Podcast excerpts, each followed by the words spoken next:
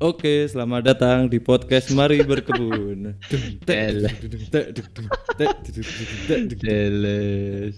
Podcast Kenapa? Mari Berkebun, guys. Kenapa jadi podcast saya dibajak? Oke, eh, perkenalkan dulu Man. Mas Salman ini Ya. siapa? Halo guys semuanya para pendengar. Nggak tahu ini pendengar apa acaranya apa saya juga nggak tahu itu kan acaranya Mas Asep Sidarwanto. Perkenalkan nama saya Salman Alfani, saya seorang videografer, seniman juga fotografer, juga bisa dibilang eh, hobi di musik dan banyak alah. Oke, Ya. siap. Eh, malam ini saya pengen ngobrolin apa ya? Eh, saya masih mikir sebenarnya. Gini aja, tak buka dengan narasi dulu ya. Eh, sekarang kan era sekarang ini fotografi kayaknya udah dibombardir sama teknologi yang sangat tinggi gitu ya. Oh kita mau ngomongin ngomongin konsep Oh, soal temanya di oh. foto nih. Oh iya. iya. Temanya di fotografi aja. Oh iya iya siap siap. Oke. Eh, teknologi kamera sekarang kan udah oke-oke banget tuh. Eh, Kayaknya nek menurut saya nih, menurut saya saya juga pernah bilang kan ke Mas Salman nek sekarang itu kita bisa men-skip proses belajar kita yang harusnya bertahun-tahun jadi cukup belajar dua atau tiga bulan untuk menguasai basic-basic exposure gitu kan. Udah dipermudah dengan teknologi-teknologi kamera.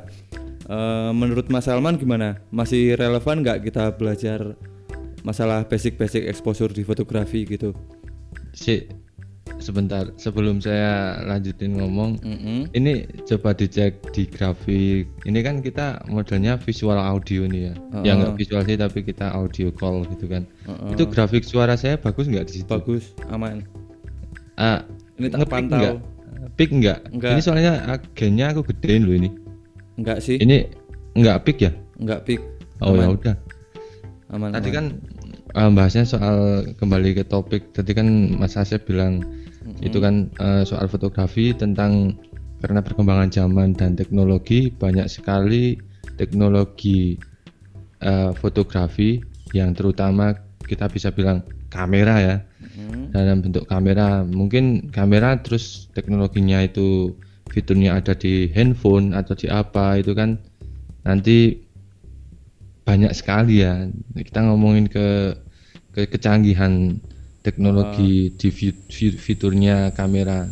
Apalagi kan eh, bener kalau dulu sih kita sering ya terutama kayak Mas Asep kayak saya kayak teman-teman kita juga banyak sekali yang berawal dari kl- klasik gitu atau istilahnya berawal dari kita benar-benar belajar ke teori basic seperti exposure, ketika exposure, komposisi, triangle lighting dan lain-lain gitu kan. Sedangkan sekarang teknologi udah udah bisa mengganti tersebut sih. Jadi ya iya mengganti bisa kenapa saya bilang mengganti ya bukan bukan hanya membantu tapi memang mengganti. Oh, oh, betul. Eh, terus kan impactnya sekarang kayak yang teman-teman banyak yang resah ya. Eh, kan sekarang banyak di terutama di industri fotografi wedding banyak pendatang-pendatang baru yang akhirnya main harga di yang yang di bawah fotografer lama gitu.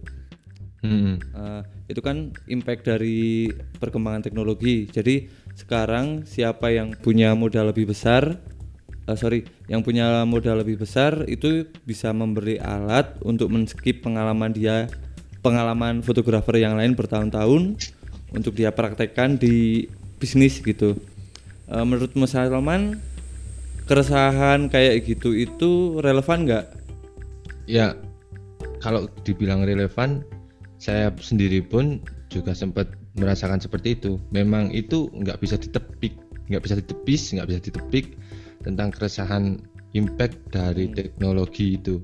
Kemudian kalau disinambungkan dengan di konsep dunia wedding atau di industri kreatif wedding gitu kan dengan sistem yang mereka yang mempunyai modal besar atau mereka yang mempunyai istilahnya mampu mempunyai sumber daya yang besar untuk memberi teknologi terbaru agar mereka mampu mengskip beberapa kayak materi-materi klasik, teori-teori klasik itu yang sudah mulai terganti dengan teknologi yang baru, ya itu sah-sah aja wajar-wajar aja. Cuman ketika mereka terus membanting harga dan mereka eh, bermodal gede ya itu resiko mereka.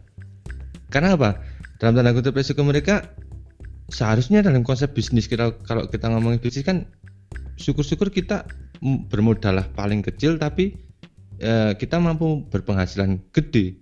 Ketika kalau pola pikir mereka mereka bermodal gede demi untuk me- membe- membeli alat atau demi untuk menciptakan alat agar mereka bisa menciptakan cash flow dalam bisnis mereka tapi imbasnya mereka malah menjual dengan diamondnya itu sedikit gitu kan istilahnya Tapi harga kan- diamondnya Tapi kan gini, eh, kayak Mas Salman, misalnya Mas Salman kan udah udah lama ya di industri itu.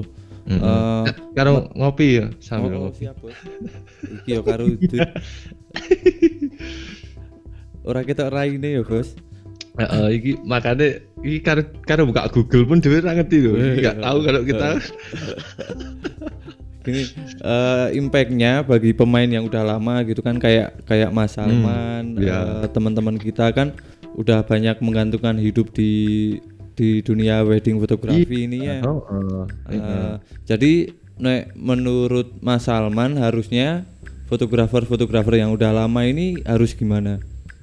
ya fotografer yang lama mereka kembali lagi ketika mereka mempunyai pengalaman dan jam terbang tinggi mereka harusnya mampu lebih daripada teman-teman kita yang mempunyai sumber daya besar dan mampu membeli teknologi fotografi yang baru ini. Hmm, iya. Tapi- mereka harus harus change harus berubah gitu kan. Harus berevolusi mau nggak mau ya mereka harus tetap upgrade. Tapi gini ya, saya kayak saya kan sering ngamatin galeri-galeri di Instagram gitu ya Iya. dari teman-teman fotografer baik yang Oh. baru atau yang udah lama. Hmm. Kayaknya kalau saya lihat-lihat itu malah kayak semacam kayak template gitu kayak eh, itu yang dimaksud aja. dimaksud template itu yang fotografer baru yang dengan teknologi Iya, baru atau oh, gimana? Nah, ya sama sekarang yang fotografer lama pun ikut-ikut kayak gitu juga nah kayaknya. it- itulah yang makanya yang yang menjadi keprihatinan kita tuh sebenarnya di situ. Jadi ideal kalau mungkin di beberapa selang beberapa tahun yang lalu sebelum ada teknologi yang super cepat ini apalagi di kamera yang membantu pengetahuan atau teori kita dalam mempraktekkan di lapangan ketika kita men- mencat sa- shutter istilahnya atau mengambil gambar gitu kan itu kan beberapa tahun sebelum itu kita mempunyai ideologi atau ciri khas masing-masing Iya. Nah, itu dikarenakan mungkin karena ada proses. Proses di mana setiap eh, teman-teman kita itu mempunyai cara dan berproses dengan cara masing-masing. Sedangkan sekarang kayak udah ditemplate dengan teknologi. Mm-mm. Paham Nah, nggak? Iya, kalau- iya kan? kalau- eh, apa model foto di promote media sosial gitu udah template gitu, Mm-mm. otomatis kalau saya sebagai klien ya misalnya Hmm. aja saya bakalan milih milih fotografer yang lebih murah dong. Toh hasilnya mirip-mirip juga gitu kan? Ini Iya. logika logika saya Ya, sebagai oh. klien gitu. Iya, iya. Makanya itu ketika kita mempunyai kita seumpama ya logi, ya ya benar. Saya sendiri pun kalau logika saya menjadi klien gitu kan pasti juga milih seperti itu Mas Asyaf. Cuman kan istilahnya iya kalau memang yang saya pilih fotografer itu dia modalnya dikit dan dia menjualnya juga murah. Tapi kalau ternyata fotografer yang saya pilih ini dia memang yang paling murah, tapi ternyata modalnya yang paling gede karena teknologinya juga atau sumber dayanya juga gede untuk mampu apa meng- eh, membantu kerja mereka Oh jadi misal mengaplikasikan di lapangan. misal Mas Salman nih mau nikahan nih misalnya. Iya. Eh, itu Mas Salman bakalan cari fotografer yang kayak apa? Yang pendatang baru tapi murah atau yang berpengalaman?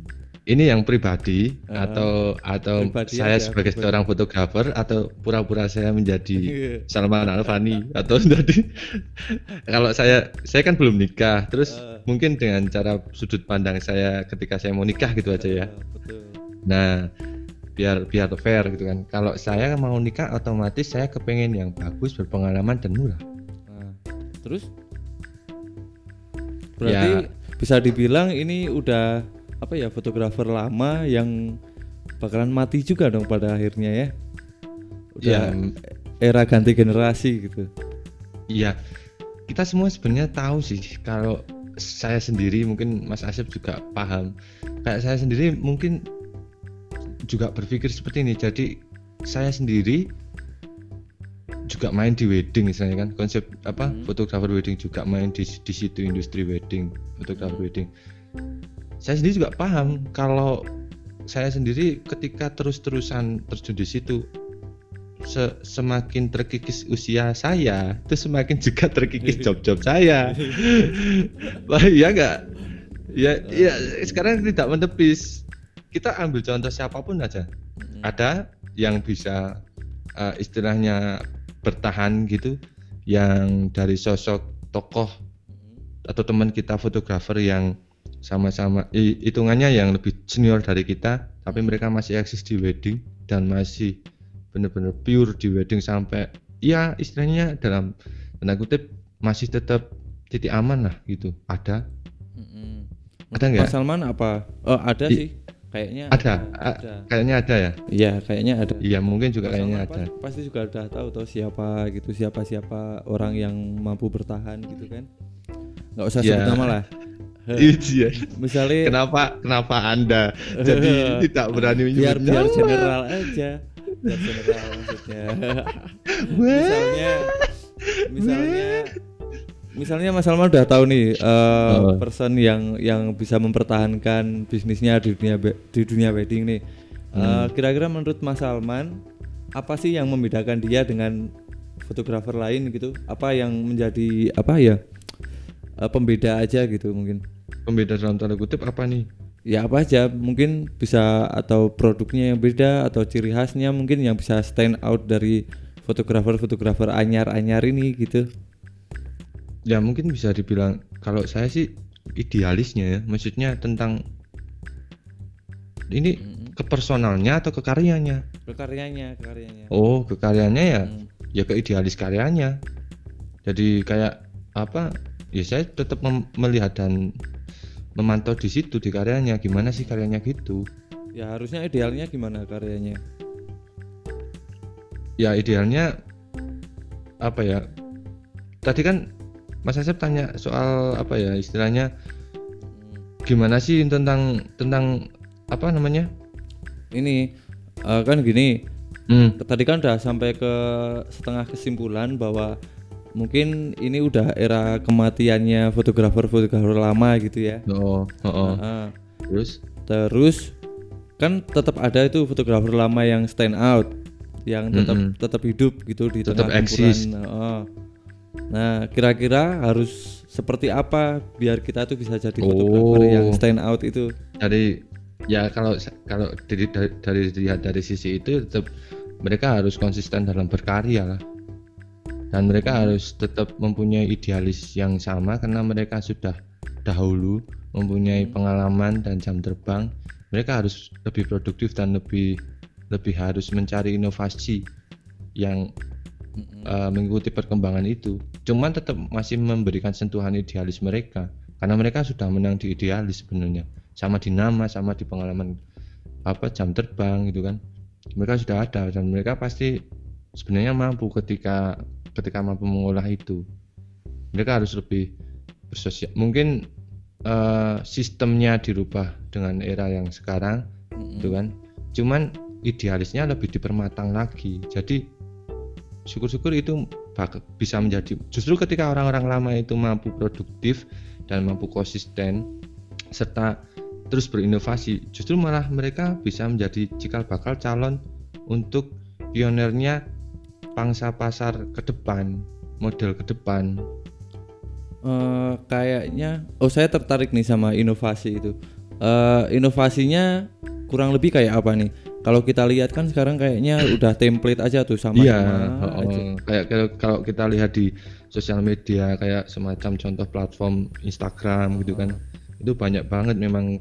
Rata-rata kalau kalau dulu beberapa tahun yang dulu kita awal-awal Instagram kita sering lihat beberapa foto dengan color tone atau dengan color grading macam-macam ya. Setiap fotografer mereka mempunyai color tone macam-macam gitu kan. Hmm. tapi sekarang udah kayak ya kalau kita ambil contoh kayak telur orange semua terus kayak plastik semua atau apa gitu kan.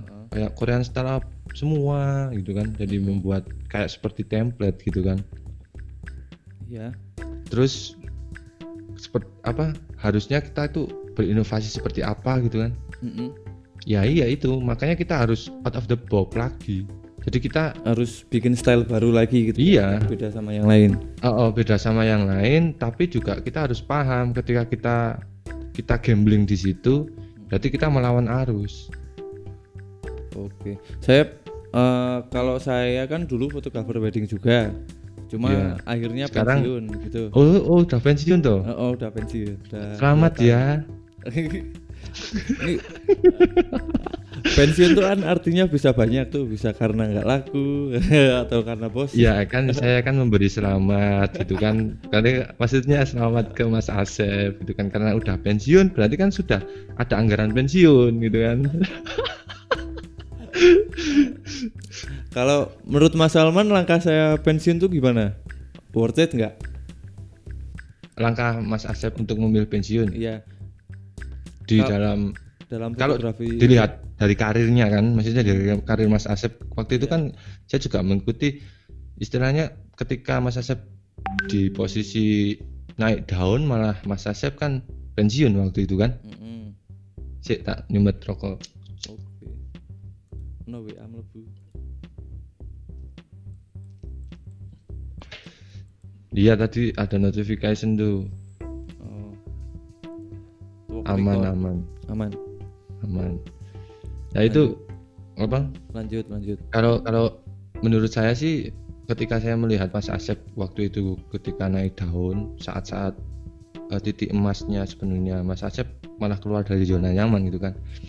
Itulah yang saya maksud termasuk inovasi orang-orang lama yang perlu mereka lakukan. Mm-mm. nah itu nggak harus keluar Iya, dari bukan hanya enggak, enggak, enggak. Saya enggak enggak ngomong maksudnya saya enggak enggak harus meng- mengharuskan atau mau gimana ya istilahnya saya enggak ju- terus setuju banget dengan ketika orang istilahnya tentang tentang fotografer yang dulu-dulu terus inovasinya dengan cara keluar di wedding saya juga nggak bilang gitu yang penting intinya mereka tetap terus berkarya produktif dan berinovasi keluar dari seperti yang saya sampaikan tadi keluar dari zona nyaman mereka. Mereka harus seperti itu. Kalau toh mereka merasa mampu berinovasi dan keluar dari zona nyaman tapi tetap di wedding ya silahkan. Tapi tetap masih ada resiko yang mungkin masih bisa terulang. Apa enggak ya kan? Iya, iya. cuman kalau ketika mereka keluar benar-benar keluar dan be- berubah merubah kolam misalnya kalau dulu di kolam wedding terus dia keluar mencari kolam lain ya mereka akan menjadi orang baru meskipun mereka lama. Seperti itu. Iya kan? Oh, jadi saya jadi inget sama pernyataan Mas Salman ini jadi inget itu teori red red ocean sama blue ocean itu ya. Yang eh, ada kolam merah yang pesaingnya udah banyak dan kita atau eh, kita bisa bikin blue ocean yang mana kita jadi pemain tunggal atau pemain yang masih jarang iya itu benar Iya. sekali iya Hmm. makanya selama lamanya kita di kolam A gitu kan istilahnya yang sudah menjadi merah atau budak istilahnya Jawanya ya menjadi kotor keruh gitu Mm-mm. ya kalau kita memang mampu berevolusi menjadi ikan yang mampu hidup di air keruh ya nggak apa-apa tapi ya memang konsekuensinya mau nggak mau air itu sudah keruh gitu kan istilahnya Mm. Kalau kita pengen menjadi kalau kita memang nggak tubuh kita nggak kuat untuk berevolusi menjadi ikan yang mampu hidup di air keruh gitu kan ya kita ya tolol kalau kita nggak keluar pasti kita mati lah tetap kita harus keluar mencari kolam yang jernih karena memang kita adalah ikan yang tidak bisa hidup di air keruh atau tidak bisa berevolusi menjadi ikan yang bisa hidup di air keruh. Kan gambarannya seperti itu mungkin. Hmm. Jadi saran buat teman-teman yang sekarang masih masih di dunia wedding yang keruh ini gimana nih? ya yang kalau ditambahin dunia weddingnya keruh gitu ya, itu kan Iya kan? kata kuncinya gitu kan berarti ya mungkin teman-teman bisa menilai gitu mau mau mulai menjadi jualan es atau jualan masker atau mau menjadi mau buat podcast kayak gini ya terserah. Oh iya. Saya punya tanda nih kalau fotografer atau videografer udah mulai bikin podcast nih mesti nggak punya job. Biasanya Itu- jam segini lagi ngelembur. itu sebenarnya sebenarnya bisa jadi sih nggak usah yang bikin podcast videografer yang mancing pun kayaknya juga iya kayaknya mulai iya mulai ada kegelisahan-kegelisahan atau kegeseran-kegeseran dari perlahan-lahan gitu Sebenarnya saya udah agak lupa sih sama keresahan soal harga-harga ini ya. Cuma kemarin ada temen yang main ke saya terus cerita lagi jadi ingat Nah, lagi gitu. ini se- sembari saya juga pengen apa bicara ya. Memang kenyataannya juga seperti itu kok Mas Asep. Jadi saya pun saya kan istilahnya masih separuh saya kan sekarang ini masih separuh kaki saya saya tapakan di wedding kan. Mm. separuh lagi masih menjadi rahasia intinya kan gitu. Soalnya saya nggak mau nyampaikan nanti tidak Seliding. ya nanti tidak di disleading gitu kan. Intinya ketika saya mau bicara ketika kaki sebelah saya masih saya tapakan di wedding itu banyak sekali saya mendapatkan pengalaman-pengalaman yang berbeda dari beberapa tahun lalu ketika saya masih benar-benar eh, masih benar-benar kaki saya masih benar-benar saya tapakan di wedding dan itu benar-benar berbe- berbeda banget gitu. Secara ya banyak sekali. Teman-teman saya sendiri pun yang masih bahkan dua-duanya masih mereka tapakan di dunia wedding saya lihat juga merasa kesulitan merasa terombang-ambing jadi kayak kapten oleng gitu oleng kapten kok kapten oleng gitu kan? Jadi kayak seperti itu. Saya nangkepnya saya nangkepnya gini malah. Eh, kalau kayak Mas Salman itu sebenarnya eh, punya skill fotografi. Nah, jadi sambil jalan kita harus sambil belajar soft skill soft skill yang lain gitu. ya emang emang seperti itu. Jadi saya malah justru dari awal nggak terus mematokkan diri saya menjadi fotografer wedding tuh enggak sebenarnya. Karena saya sifatnya seperti air gitu kan. Mengalir terus kena tai plung gitu. Jadi gitu kan saya gitu, gitu kan. Kalau saya kan mengalir gitu. Jadi lebih karena memang eh, kalau kalau kalau bisa kalau kita mau bicara idealis oh karena memang udah sangat lama pengalaman di wedding terus ya udahlah mau zona nyaman di wedding aja sampai kapan mau seperti itu? Karena mau dipaksa gimana pun zaman yang akan menyeleksi gitu kan alam yang akan menyeleksi istilahnya. Jadi kita juga sekuat-kuat apa pun kita meskipun kita mampu bertahan dengan seleksi alam tapi kita akan tersentuh juga mm-mm. itu pasti berarti udah kayak mekanisme ekonomi gitu ya Iya. mekanisme alam. Mm-mm, mekanisme alam sepertinya seperti itu Mm. Jadi solusi pensiun itu salah satu solusi yang lo- yang logis ya. ya mungkin bisa dibenarkan untuk Mas Asep sendiri gitu kan kenyataannya banyak teman-teman kita yang juga udah mulai melirik caranya Mas Asep untuk pensiun kan. Iya juga meskipun iya meskipun tidak menepis atau tidak menjadi rahasia mereka juga ingin meniru konsep kolamnya Mas Asep istilahnya iya. seka- sekarang terjunin sih. Heeh. cuman mereka sudah kalah start mereka sudah kalah start kalau saya sih saya punya mending prinsip sih apa? gini, Prinsip apa? eh, jadi kayak apa ya eh, saya kan punya skill fotografi gitu Eh, saya harus itu harus punya soft skill soft skill yang lain gitu Iya, ya memang harus. Ya sepertinya nggak cuma kita kalau soft skill itu udah prinsip ketika kita jadi kan manusia itu kan prinsipnya bertahan Mas Asep. Jadi kita ya harus bertahan lah. Nggak cuma kita ngomongin di fotografi.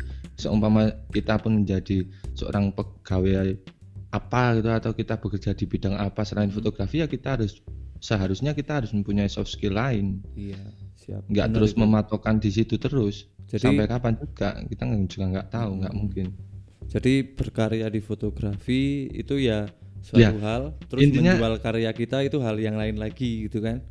Nah, benar. Jadi kayak prinsip podcast saya itu loh, Mas. Mari berkebun. Nah, itu Mari berkebun. Iya, seperti tidak seperti seperti itu. Itu se- makanya kenapa podcast saya mari berkebun. Ya sebenarnya filosofinya seperti yang kita bicarakan ini. Intinya kita nggak nggak kita harus tahu di mana letak kita eh, kerja istilahnya mencari nafkah dengan skill kita, tapi kita ya juga harus tetap berkarya untuk mengasah soft skill kita. Oh, oke oke. Tuh, itu bijak nggak? Bijak Oh. Mantap. mantap mantap mania gitu kan. Eh, gini, sekarang ke ini kan tadi udah di apa eh, teknologi dan pengaruhnya ya dan impactnya di dunia bisnis ya. Iya. Eh, kalau tak terusin gimana ini? Eh, menurut Mas Salman eh di bidang apa lagi sih fotografi dan videografi ini bisa dikembangkan lagi gitu? banyak banget. Mm-mm, apalagi misalnya? sekarang di zona digital.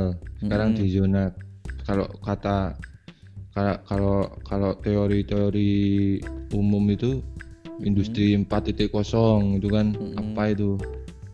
Intinya seperti itu ya banyak banget.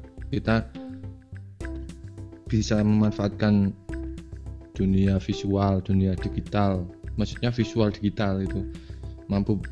Jadi kan prinsip kembali lagi kalau kita kita ngomongin ke diri kita ya berdua kan di foto gitu kan istilahnya kan kita berkarya melalui bisa dibilang berbeda gitu kan kita memainkan visual.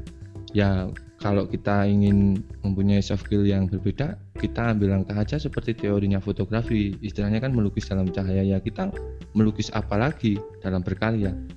Toh kalau memang kita nggak bisa di sisi lain mungkin kita nggak punya keterampilan. Karena kita sebelumnya udah terbiasa di fotografi mempunyai keterampilan di eh, melukis dalam cahaya gitu kan istilahnya. Nah itu kita mau pindah melukis yang lain-lain tapi kita juga nggak bisa melukis yang lain-lain ya dalam teorinya ketika praktek pengalaman kita menjadi seorang fotografer itu kan pasti mempunyai pengalaman dan jam terbang. Nah itu dari seleksi itulah nanti akan tahu gitu kan. Kiranya ternyata kita mempunyai skill apa lagi nih? Ya itu bisa dikembangkan bisa men- menjadi desain mungkin desainer ilustrator atau mungkin bisa Podcaster. menjadi iya podcaster. Karena memang fotografer memang harus mempunyai uh, mempunyai skill komunikasi juga kan kepada Iya, klien benar. kepada nah itu bisa diambil juga. Kita menjadi oh dulu sepertinya waktu saya uh, jadi fotografer sering nih ngobrol banyak dengan berbagai macam banyak uh, klien yang mempunyai karakter personal berbeda-beda. Terus kecocokan kita di situ waktu men- apa men- komunikasi dengan klien kita mem- mempunyai pengalaman nih. Kita bisa ambil dan kita bisa uh, inovasikan terus kita praktekkan terus kita berjalan sambil belajar apa Iya. yang su- yang sudah kita praktekkan nanti menjadi suatu skill yang baru itu contoh kecil ketika kita mengambil di kesimpulan di dunia foto yang sudah kita pijak gitu banyak sekali di foto banyak ya apa ya kayak semacam mungkin bisa menjadi eh, tukang itu sound mungkin juga bisa kalau di wedding Iya gitu kan Iya, iya, benar-benar. tukang Lagi pula, sound oh, eh, apa itu Mm-mm.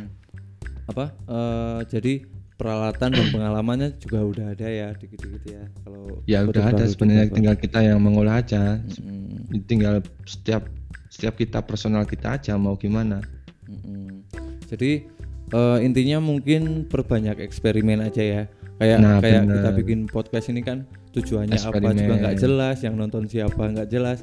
Yang penting eksperimen aja dulu kan. bener sebenarnya kita awal waktu di foto juga bisa dihitung eksperimen kan Iya bener juga. Iya, kita kita dulu contoh Mas Asep. Kita saya mau tanya Mas Asep dulu pernah menjadi cita-cita menjadi seorang fotografer kan enggak? Sekolahnya aja di apa? Iya. Dulu juga di Kalimantan malah ketemunya hutan-hutan. iya sih. Eh, kalau dibayangin ya kayaknya nggak mungkin ya jadi. iya, nggak mungkin. Kita nggak mungkin kita nggak nggak tahu arus benang merahnya kita waktu itu kan. Tiba-tiba kita menjadi seorang fotografer. Nah, mungkin sekarang ada fase fase itu terulang lagi mungkin. Kita harus mencari benang merah kita di kemudian nanti jadi apa lagi? Tapi kan kita sudah mempunyai batu pijakan menjadi seorang fotografer nih. Oh iya, saya jadi ingat sesuatu nih nek bahas ke ketidakmungkinan. Jadi dulu sebelum abad 19 itu dikatakan bahwa manusia itu nggak bakalan bisa menempuh lari 100 meter dengan waktu di bawah 10 detik. Dulu. Oh, oh. Tapi Kenyataannya kenyataannya setelah abad 19 sampai sekarang mungkin udah ada 18 orang yang bisa lari di bawah 10 detik. Ya, itu mungkin gimana ya kayak kayak milestone buat kita kita semua itu bahwa batas ketidakmungkinan yang dulu mungkin kita anggap nggak mungkin itu ternyata bisa aja mungkin terjadi. Kayak dulu saya mungkin kalau diingat-ingat dulu kayaknya nggak mungkin juga saya jadi fotografer gitu kan. Nyatanya sekarang saya fotografer juga. Mas Salman mungkin punya milestone lagi sendiri. Mungkin dulu eh, sekarang Mas Salman beranggapan kayaknya nggak mungkin nikah 10 tahun lagi siapa tahu anaknya jeles tak bos. Oke, ya kan, bener cuman. Ya oh. Ya ya seperti itu. Makanya kita kembali lagi ke itu personal kan. Makanya Hmm. apalagi sebenarnya eh, ketika kita menjadi seorang bisa dikatakan seniman atau kita konteksnya di seni gitu kan Hmm. seharusnya impact pikiran kita itu lebih luas dan lebih cepat untuk berevolusi menjadi seorang manusia untuk Hmm. melawan itu raja terakhir kita itu benteng itu yang harus kita lompati itu yang dikatakan tidak mungkin itu. Apa pernikahan? Iya. Aksi aku karo mangan bengkoang ya aku tak balang ya banyak hal gitu kan. Contohnya kalau bisa dibilang kita ngomongin teman kita ya talk record gitu kan. Mm-mm. kita dulu tahu kan dia orangnya seperti apa gitu kan. Kenyataan yang sering kita utarakan yang sering sering kit- apa masukan kita cerita kita selalu ditepis kenyataan akhirnya tuh berkembang menjadi seperti itu kan menjadi Oh. sebalik yang kita utarakan kan. Oh mereka dulu hanya dulu talk record menikah itu ketidakmungkinan ya. Iya akhirnya menikah mempunyai anak kan. Itu meskipun anaknya apa? Bukan ya tidak kalau anaknya saya pasti mungkin ya anaknya kelihatan gitu kan anaknya. Cuman cuman gini Tuwok itu dulu mempunyai ketidakpastian untuk menikah akhirnya menikah gitu kan. Mm-mm. tapi dia mampu meloncati itu gitu kan. Mm-mm. meloncati apa tapi apa tadi namanya? Stone apa? Milestone milestone. Milestone? Iya batu kilometer. Oh iya oh iya Milestone.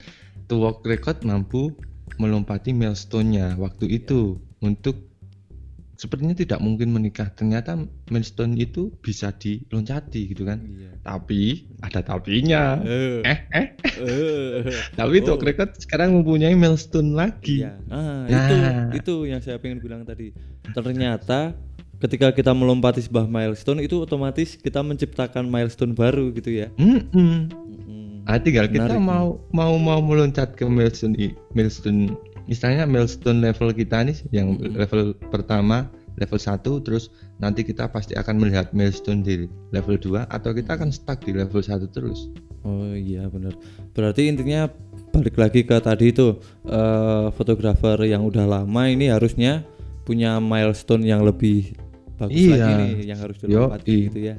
Ya tapi harus tetap maksudnya ya benar harus harus harus mampu meloncati milestone-nya sekarang di fase sekarang Mm-mm. cuman mereka juga harus paham ketika mampu meloncati milestone di fase yang sekarang itu pasti bakalan ada milestone Yang lagi dan lagi. ketika mereka mem- apa mampu melewati milestone milestone tersebut ya secara otomatis kriteria atau karakter mereka atau personal mereka menjadi seorang manusia juga akan Mm-mm. bertambah itu kan Mm, Iya. entah menjadi seorang fotografernya menjadi lebih apa istilahnya kalau mereka meloncati milestone milestone yang masih di konsep fotografer atau Mm. mau keluar dengan inovasi yang baru dan menciptakan milestone dengan gaya baru Mm. atau pengen terdiam terduduk terus melihat teman-teman semuanya melambaikan tangan gitu kan hai gitu kan duluan ya gitu kan iya aku nggak apa-apa gitu kan kalau bagi saya sih eh fotografi itu sebuah bentuk karya tinggal gimana kita menjualnya itu bisnisnya gitu Nah, Jadi- sekarang saya mau ini ini garisnya ini kan. Tadi Mas Asep terakhir ini bilang fotografi itu adalah bentuk karya, tinggal bagaimana kita menjualnya. Nah, sekarang ada pertanyaan nih. Ini keresahan di benak saya itu kan.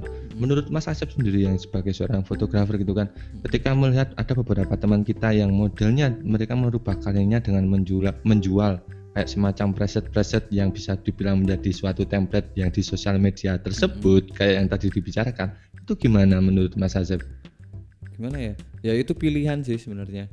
Ya Um, itu ya benar pilihan sih itu pilihan. Tapi apakah apakah hal seperti itu juga justru kan karena ketika seperti itu kan menjadi bagi saya ya nurani saya seperti meng- mengatakan itu kan malah justru untuk nggak terus men-change atau kayak nggak mensupport teman-teman lainnya untuk menemukan milestone-nya sen- sendiri. Malah kayak ayo di Yunan Yunan nyaman terus ayo di Yunan nyaman terus.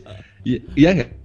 Kalau Jadi- bagi saya sih sebenarnya langkah-langkah kayak gitu lebih lebih ke keputusan bisnis ya sebenarnya. Hmm. Eh, mungkin emang ada beberapa orang yang lebih berat di keputusan bisnis daripada keputusan idealisnya gitu mungkin.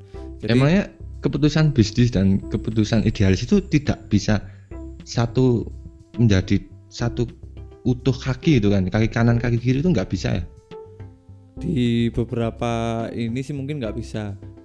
Tapi kalau saya prinsipnya harus bisa. Jadi saya menjual fotografi nih, tapi bentuk jualan saya kayak apa itu mungkin yang berbeda. Mungkin dulu saya bentuk jualannya di fotografi wedding. Eh, sekarang saya tetap jualan fotografi, cuma bukan wedding gitu aja sih mungkin. Kalau sampai eh, jualan saya harus mencederai apa idealisme saya, kayaknya kalau bagi saya sendiri sih kurang kurang bagus ya, kurang etis untuk ke depannya gitu. Kalau berarti Kalau saya, ke- cuma- ketik- Cuma oh, setiap ketika- orang kan punya keputusan bisnis sendiri-sendiri gitu. berarti itu kan seperti yang saya ceritakan berarti ketika kita menjual preset dan kayak memperlambat orang untuk keluar dari zona nyaman itu termasuk yang bertentangan dengan idealis kan Iya, sebenarnya nggak etis sih. Cuma iya ya kembali ke itu ke keputusan bisnis itu kalau menurut saya. Kadang-kadang kita bicara bisnis ini nggak bisa ditabrak-tabrakan dengan idealis. Kadang-kadang emang ada apa ada Hmm. situasi dan kondisi yang mengharuskan kita survive gitu. Jadi ya mau nggak mau yang hari ini laku mungkin preset ya udah kita jualan preset aja atau mungkin eh, saat ini yang laku apa ya kayak seminar atau podcast kayak gini ya udah kita jualan podcast aja. Orang nggak Berarti- ada masukan, nggak ada job. berarti berarti percuma dong tadi tadi kita bicarakan soal bisnis dan idealis dan tentang gimana orang lama untuk change atau berevolusi ketika banyak juga dari teman-teman kita yang masih acuh dan masih dengan cara pola pikir yang seperti itu Eh, iya sih sebenarnya.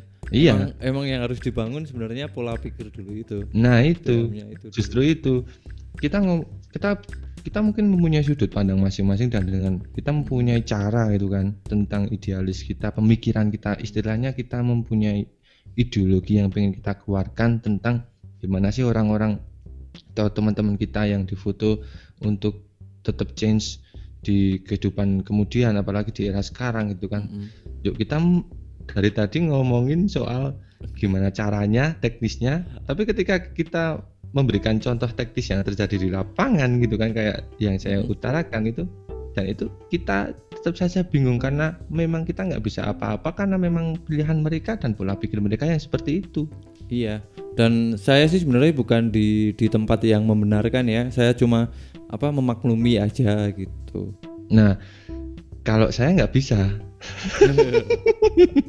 kalau jujur dari nurani saya saya nggak pernah memaklumi itu jadi saya juga nggak membenarkan saya juga nggak memaklumi tapi saya juga terus bukan terus merasa paling benar atau saya merasa ini yang tepat gitu Hmm. enggak juga karena memang materinya seperti materi realita gitu kan Hmm. Mate- materi realita seperti yang disampaikan Mas Asep tadi memang ada beberapa yang tidak bisa puasa gitu kan Mm. tidak Ya, emang tidak bisa berpuasa pola pikir tidak bisa berpuasa karena faktor banyak. Karena Hmm. faktor kalau kita ngomongin ke apa alasannya kita bisa nggak bisa apa istilahnya kita nggak habis-habis untuk memberikan alasan-alasan yang logis. Karena memang faktanya seperti itu gitu kan. Banyak sekali alasannya. Tapi kembali lagi demi kepentingan teman-teman kita dan dunia foto seumpama seharusnya kan pola pikir itu harus dirubah. Mm-mm. benar juga benar. Iya. Emang karena kita butuh kita nggak nggak bisa sendirian. Karena memang untuk membangun fotografi di pasar yang sekarang pun kita mempunyai aspek berbagai macam aspek maksudnya dari berba- berbagai macam teman-teman juga kan. Waktu itu serentak menjadi suatu momentum yang besar dan menjadi era di mana fotografer sekarang gitu kan yang yang di- bisa dibilang beberapa tahun yang lalu mungkin bukan terpuruk era fotografer terutama di wedding. Cuman agak bisa dibilang agak nggak kajian ya nek bahasa Jawanya iya benar Iya, agak dulu pernah uh, fotografer wedding kita bahkan sering zaman kalau di era kita dulu waktu belajar kadang kita sendiri malu untuk mengakui menjadi seorang fotografer wedding kan. iya Iya kan? Tapi Ah. sekarang semua dengan bangga mengakui bahwa mereka fotografer wedding karena ada momentum yang saya ceritakan tadi. Nah, Hmm. ketika ini sudah menjadi momentum ketika ini akan menjadi darurat istilahnya. Darurat Mm-mm. karena memang sistemnya sudah harus mulai dirubah lagi. Ya, kita harus serentak bareng-bareng lagi seperti dulu untuk menciptakan momentum seharusnya. Bukan terus Mm-mm. kita mampu eh, mentoleransi beberapa teman-teman kita yang nggak bisa kita ajak untuk berubah pola pikirnya. Mm-mm. Emang sih Maksud dulu ada kalanya waktu itu pakai preset orang lain tuh kayaknya memalukan gitu ya. Kayaknya sekarang Mm-mm. orang malah vulgar banget tuh jualan pot jualan Iya. preset gitu. Jadi kalau saya sih ya kalau saya menjadi saya saya pernah loh punya pengalaman ne- nerangin nerangin ke klien yang benar-benar Mhm. nggak paham soal dunia foto saya istilahnya kalau Jawa bloko suto jadi seperti gini ada kasus cerita saya pernah bilang juga intinya ada fotografer A yang yang fotografer A yang model preset seperti itu. Mm-mm. terus si klien udah udah searching atau udah riset ke fotografer A. Mm-mm. terus tanya ke ke saya gitu kan fotografer B. Ya saya ngomong apa adanya juga. Dengan harga fotografer A seperti itu mereka hanya mendapatkan preset dan saya tahu preset itu mbak. Dan preset itu dijual segini. Jadi mereka hanya untung sekian sekian sekian segini. Jenengan mendingan beli preset itu terus jenengan yang dari nggak bisa Iya. pun saya jamin pasti bisa Mm-mm. eh beneran loh mas Asep dia beli sendiri dipraktekin beneran. Iya dipraktikkan beneran. Jadi jadi akhirnya saya nggak dijob dan fotografer A juga nggak dijob. itu beneran itu serius beneran. Oh, gitu. Iya sih Iya. emang emang dari dulu kan kita udah banyak yang diwanti-wanti ya kayaknya fotografer nih ke depan yang karirnya berbahaya nih. Karena kan kayaknya industri itu tujuannya semua orang bisa jadi fotografer gitu dan Iya. emang terbukti ya sekarang ya. Ya memang terbukti apalagi dengan teknologi mas. Sekarang tek- musuh kita bukan musuh ya tapi milestone kita Jan. Heeh. Ya bukan musuh kan. Milestone kita kan teknologi sama itu preset-preset kayak itu template-template yang seperti itu itu kan milestone kita. Mm-mm, Bener. Jadi ya kuncinya kita sekarang ini mungkin tinggal di soft skill tambahan itu ya mungkin Iya ya. benar. Kita harus mempunyai soft skill tambahan. Mungkin bisa dengan cara mancing atau dagang burung, manuk, manuk suara itu apa? Manuk apa-apa gitu kan. Kita bisa. Oh, jadi keahlian keahlian pertama mungkin kayak Mas yang itu kayak keahlian pertama kan ambil video, videographer dia. Eh, dia bikin Mas yang mana? Mas yang mancing. Mas yang Oh. mancing. Nah, kan dia Nah, punya ya, Mas soft yang- skillnya mancing tuh. Jadi Mas yang- bikin video isinya konten mancing. soft skill Oh, mancing. ya, ya memang kenyataannya apa? Teman kita yang sening, sen- sekarang menjadi mancing itu kan memang sebenarnya waktu dulu teman kita itu sibuk atau terjun di dunia video sebenarnya udah mempunyai soft skill di mancing kan Oh iya benar. Nah, Nah. sekarang memanfaatkan lagi soft skillnya itu ya. Nah, iya nah untuk teman-teman kita yang lain yang mungkin di sisi lain mereka mempunyai soft skill tapi masih kepengen di zona nyaman atau di zona foto atau video yang di dunia wedding ya saya attention attentionnya ya istilahnya lekas-lekas lah untuk mencoba mencari atau membangun usaha lain. Eksperimen gitu ya. Ya bereksperimen. Itu sih buat teman-teman kita yang sudah mempunyai soft skill sebelumnya ya. Kalau tapi yang belum buat punya? teman-teman nah itu. Eh, kalau teman-teman kita yang belum punya itu yang yang harus kita pikirkan sebelum apa sebenarnya harusnya gimana gitu kan. Siap siap. Yang Bagus, yang Arman. harus kita sorot yang harus kita Mm-mm. kita istilahnya bukan mantau atau ngawal atau menyorot teman-teman kita yang mempunyai soft skill tapi tetap masih di zona nyamannya mereka atau di di milestone awalnya mereka istilahnya kita nggak usah nyorotin ke mereka karena mereka sudah mempunyai bekal sebe- sebenarnya tinggal sadar atau tidak dengan mengubah pola pikir mereka teman-teman kita yang sebenarnya sudah mempunyai soft skill Mm-mm. yang yang perlu kita soroti adalah teman-teman kita yang memang benar-benar pure kesehariannya kehidupannya di wedding contoh dan dia tidak mempunyai soft skill atau apa pun ketika wedding itu runtuh atau wedding itu mulai mulai terkikis Mm-mm. atau fotografer itu mulai terkikis karena ya tadi ada teknologi ada template-template apalah dan seperti Nah, itu pandemi Nah, kayak itu. ini juga kan Heeh, apalagi ada pandemi nah itu teman-teman kita yang itu yang tidak mempunyai soft skill itu yang perlu kita sorot dan kita pikirkan Mm. harusnya gimana apakah mulai dibentuk ulang lagi kita reset istilahnya kreativitas teman-teman kita yang udah terlanjur di situ atau mungkin kita ribut maksudnya ribut yo ribut ulang gitu ribut Restart. atau ya beda kalau res kalau restart reset kan istilahnya Iya, heeh. iya beda kalau restart reset kan tinggal kita flashback kembali ke awal gitu kan Mm. Ya restart gitu kan. Apalagi kalau ribut kan kita mengubah sampai ke itunya. Bener. kita ke akarnya kita rubah kita puting ulang. Apalagi kalau soft skillnya itu ternyata bisa mendukung skill utamanya tadi ya mungkin ya. nah itu lebih contoh kayak Mas Asep terus merubah soft skillnya menjadi tetap difoto gitu kan istilahnya. Meskipun aslinya ketar ketir gitu kan aslinya ketar ketir terus lagi meriset teman-teman gitu kan. Siapa Hmm, tahu cara- dapat ide atau lagi meriset teman-teman yang sama dengan fasenya gitu kan. Iki aku udah tak piye iki? Iki aku udah piye iki? Apa udah piye iki? Tapi saya itu punya keuntungan. Saya itu orangnya sifatnya insecure jadi selalu antisipatif sama semua keadaan. Jadi bener ketika apa ya ketika orang mau ancang-ancang saya udah lari duluan gitu. Ya cuman ada ada ada resikonya itu mas Asep tuh.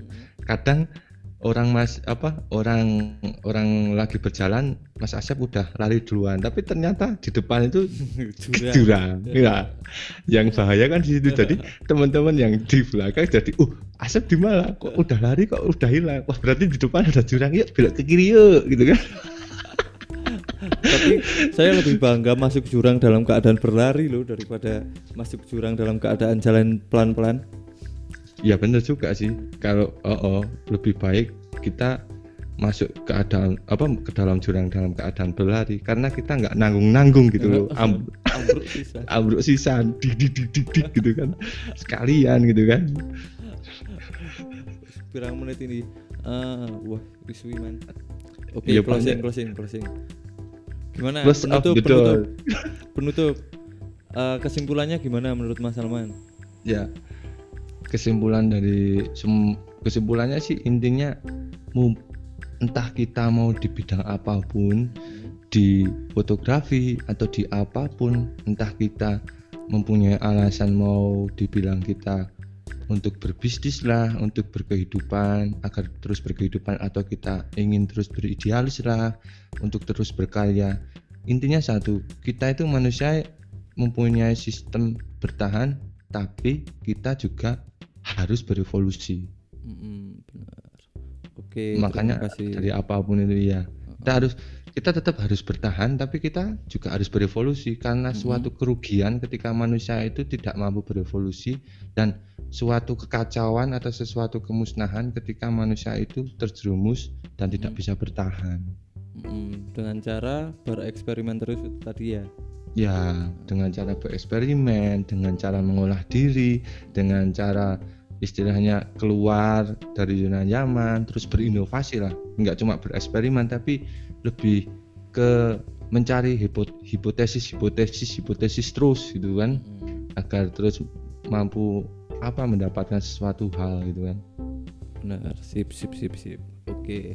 Terima kasih Mas Salman udah ngisi di podcast saya ini, podcast yang belum dikasih nama. ya Nanti saya pikirin namanya. Mari kalau saya bertani. ngasih jangan jangan fuck itu mendingan jangan apa? jangan tipe kalau saya ngasih saran jangan jangan nah namanya itu jangan podcast Apa namanya? ya jangan podcast jangan Terus? podcast maksudnya gini podcast kan udah banyak nih mas Heeh. Ki- sebenarnya sebelum saya sebelum ini saya mau tanya Mm-mm. Mas Asep tahu nggak definisi podcast itu apa Nggak tahu. Apa? nah kan mendingan jangan dikasih nama, Nama podcast. podcast, Oh. tapi tetap Heeh. gayanya seperti ini Sis- Oh, iya. sis- apa konsepnya seperti ini konsep podcast cuman mungkin dikasih nama eh, ngo ngo Asep gitu kan ngobrol bareng Asep Oh atau iya, berarti atau konsepnya kayak apes, gini, bintang tamunya apes. juga ini terus gitu ya. mbok sing umum atau Eh. dikasih nama apes gitu kan apes itu singkatan dari ayo apes gitu kan atau apa itu saya apes apes gitu kan bisa tuh Oh, siap. Eh, nganu di KI seneng apa ya? Pengen siaran. Si- Pengen pengen. jangan jangan jangan pengen siaran udah ada yang punya pengen siaran nanti kita jadi kalau bicara jadi wah gitu kan wah gitu jangan gitu jangan pengen siaran mending dikasih nama aja siaran pengen Diwalik. oh, enggak enggak sih sih atau eh, itu aja milestone siaran uh keren tuh Milestone siaran. Wah, keren. Kayaknya Eh. keren tuh. Oke, siap. Berarti closing sekarang. Selamat eh selamat. Eh, jangan closingnya kasih. Eh, clo- closingnya gimana eh, terima kasih Mas Salman udah ngisi di podcast apa tadi? Eh kok podcast? Di milestone siaran. Jadi podcast Ya. terus gara-gara Ya, podcast makanya berkebun. Nah, makanya jangan podcast, makanya gini aja closingnya Eh, apa? closingnya. Closingnya gini. Kita akan mengakhiri pembicaraan kali ini. Sekian dari kami. Semoga bermanfaat. Jikalau tidak bermanfaat, silahkan ambil manfaat kalian sendiri. Tetap semangat, tetap berkarya, dan tetap idealis. Mel Stone. Kedawan berarti? Kedawan ya? Bagus, bagus. Sip, wis di closing ke. Terima Iya. kasih Mas Salman. Ya.